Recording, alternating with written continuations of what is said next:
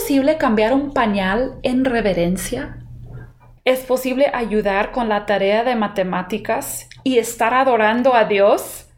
¿Es posible hablar con mi adolescente acerca de sus malas actitudes y estar en reverencia? Por la gracia de Dios, sí lo es. Bienvenida a un episodio más de Crianza Reverente, tú y tus hijos delante de Dios, con Susie Bixby. Supongo que te pasa a ti, igual que a mí, que hay días que te sientes súper bien acerca de tu desempeño como mamá. La comida está hecha, la ropa está limpia, los niños todavía no se llegan a golpes hoy, es un buen día. Pero ¿no es cierto que en el transcurso de 30 segundos todo puede cambiar? De sentirte la supermamá, ahora te encuentras sintiéndote todo un fracaso.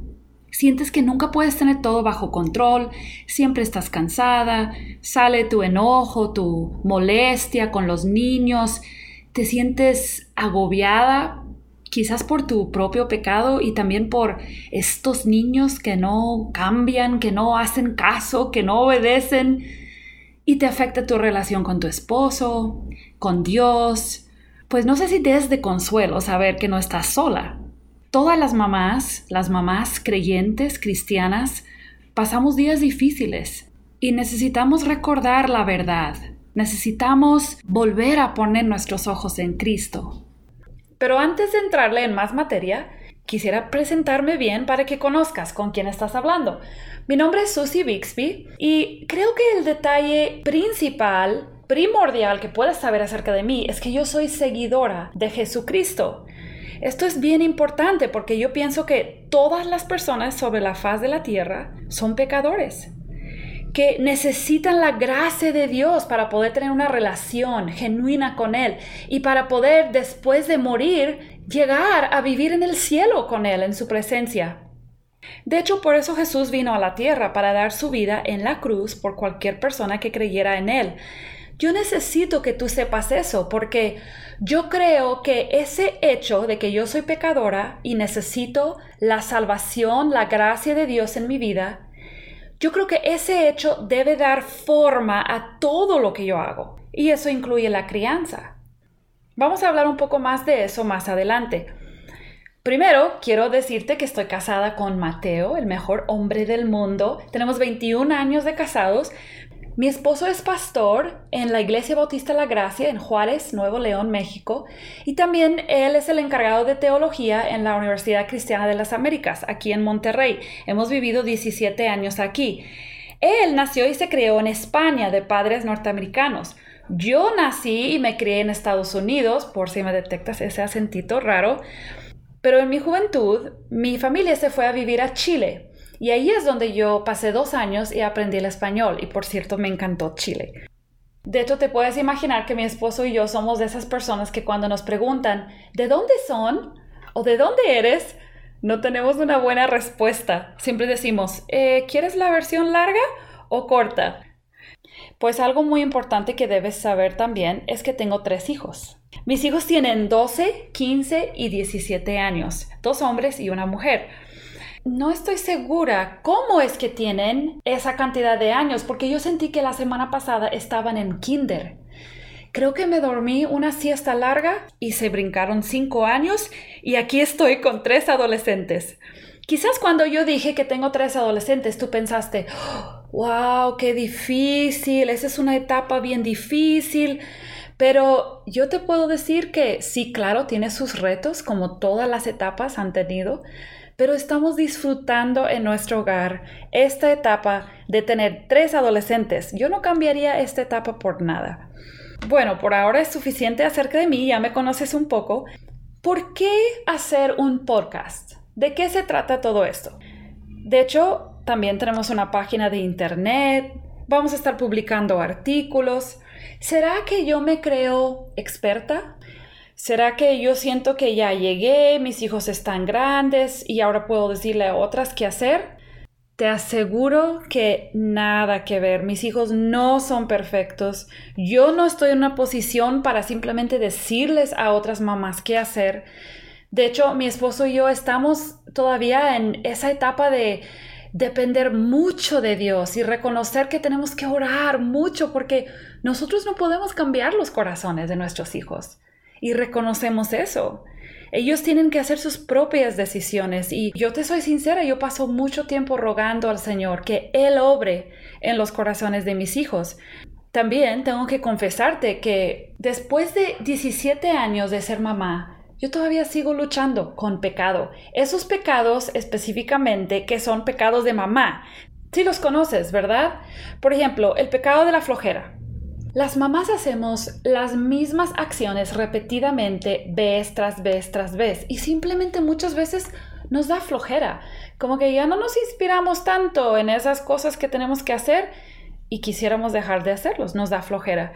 La molestia y el enojo. Las mamás somos muy susceptibles a la molestia y el enojo, porque les tenemos que decir a seres humanos inteligentes la misma cosa 1000 veces y todavía hay que seguírselo diciendo. Eso requiere paciencia y a veces nos molestamos, a veces sentimos enojo en nuestro corazón o mostramos enojo. Yo sigo luchando con ese pecado. El pecado del egoísmo que quiere que todo sea a mi manera. Yo soy la mamá, aquí las cosas se hacen como yo quiero.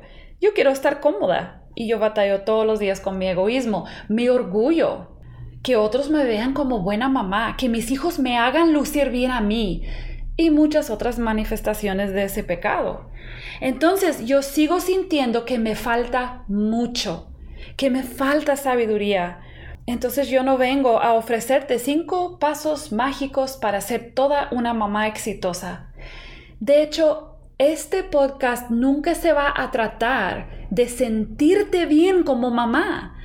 Porque cuando yo he querido sentirme bien como mamá, es cuando yo no soy una buena mamá. Eso no es lo que nos hace falta. Podrías entonces preguntar, si yo siento tanto mi falta de sabiduría, si mis hijos aún no llegan a ser adultos, si yo reconozco que no he llegado y no tengo todas las respuestas, pues ¿qué hago aquí? ¿Por qué estoy invirtiendo tiempo en esto? ¿O que no tengo nada que hacer? ¿O qué? ¿Estoy aburrida porque mis hijos están grandes? Claro que no, esas cosas no son ciertas.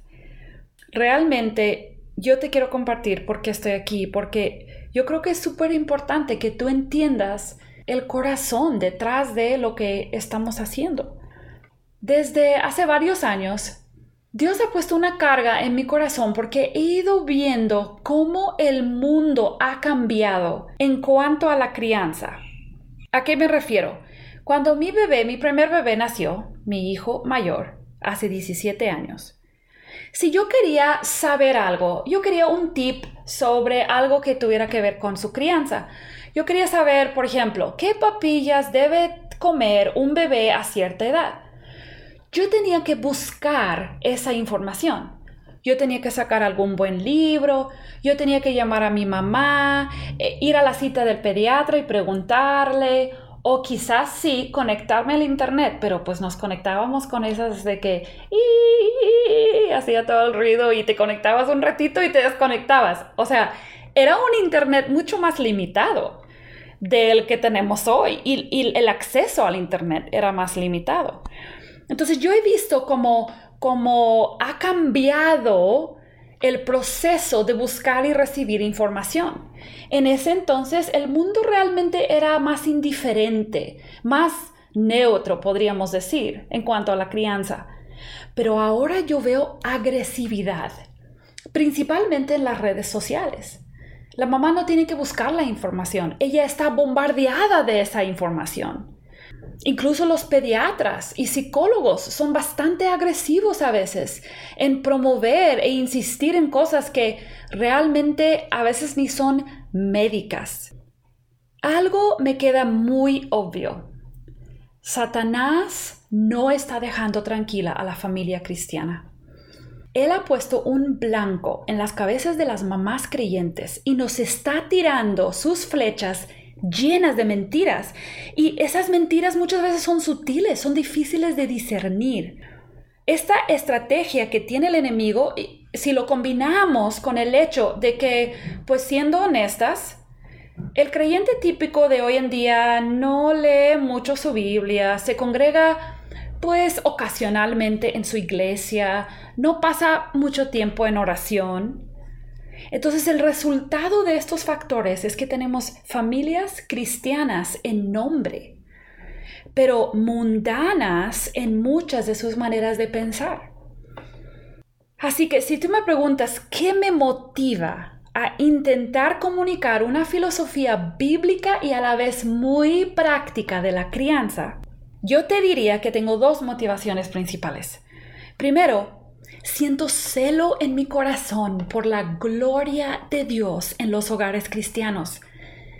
Creo que hay miles de matrimonios cristianos que no están viviendo para la gloria de Dios en sus hogares, y en muchos casos es por simple falta de conocimiento. Sus hijos no están creciendo con una cosmovisión bíblica y dioscéntrica. Entonces yo deseo que el reino de Dios avance sobre esta tierra por medio de familias que vivan para la gloria de Dios en sus hogares, delante de sus hijos. Por esto, de hecho, el nombre de este ministerio es Crianza Reverente. Creo que la buena voluntad de Dios para cada familia cristiana es que viva en reverencia y adoración sincera y diaria en su hogar delante de sus hijos, y que así sus hijos conozcan a Dios como Él realmente es, digno de toda gloria. Esta es mi motivación número uno. Pero tengo otra motivación, y también es una muy grande. Esa motivación eres tú. De hecho, soy yo misma. Son las mamás de mi iglesia. Son mis exalumnas que están casadas y tienen hijos. Son las mujeres que me escriben, que se acercan después de una conferencia. Yo veo a mamás que genuinamente desean criar bien a sus hijos. Aman a sus hijos. Quieren lo mejor para ellos. Pero estas mamás, quizás tú y yo, nos sentimos frustradas, desanimadas. Nos molestamos mucho, vivimos en confusión. Hay mamás que se creen cada meme y cada artículo que leen. No tienen brújula, no tienen dirección bíblica en su crianza. Yo también veo a niños. Niños creciendo en iglesias cristianas que deben ser la futura generación de la iglesia. Deben ser pequeños discípulos que están siendo apuntados hacia Cristo. Pero se caracterizan por desobediencia, por falta de honra a sus autoridades. No tienen un concepto acertado de quién es Dios, de quiénes son ellos mismos, de hecho. En pocas palabras, no están siendo criados en la disciplina e instrucción que proviene del Señor, del cual habla Efesios 6:4, sino que, como dice ese mismo versículo, están siendo provocados a ira. Por lo tanto, estos niños están en riesgo de no experimentar la bendición que Efesios 6:3 les promete si obedecen y honran. Ese versículo dice: para que te vaya bien y seas de larga vida sobre la tierra. Una pregunta: ¿cuál mamá no quiere eso para sus hijos? ¿Una larga y próspera vida? ¿Que le vaya bien en la vida? Dios ha establecido el camino para que eso pueda suceder. Y ese camino es el temor de Jehová. Es la reverencia. Es vivir cada momento como en la presencia de Dios, con los ojos de fe puestos en la eternidad. Este es el camino que Dios ha establecido para que nuestros hijos crezcan y experimenten bendición. Entonces, si tú me lo permites, yo quisiera cada semana ofrecerte esperanza, porque yo la necesito también. Se me olvida constantemente hacia qué meta estoy corriendo. Se me olvida que este mundo no lo es todo, que mi comodidad y la comodidad de mis hijos no es prioridad número uno, que mis hijos necesitan mucho más que solamente la alimentación, la educación, la ropa, incluso un buen abrazo. Mis hijos necesitan el evangelio. Necesitan a Dios mismo. Necesitan ver la gloria de Dios brillando en su hogar. ¿Es posible cambiar un pañal en reverencia?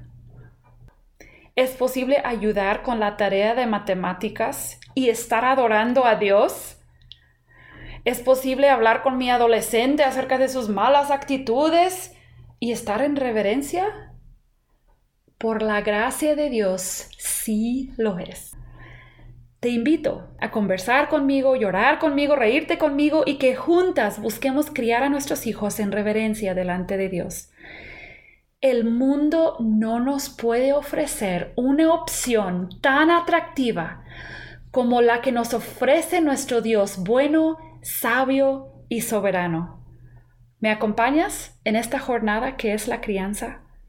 La próxima semana vamos a estar examinando los principios más importantes que deben formar el marco o el fundamento de nuestra crianza.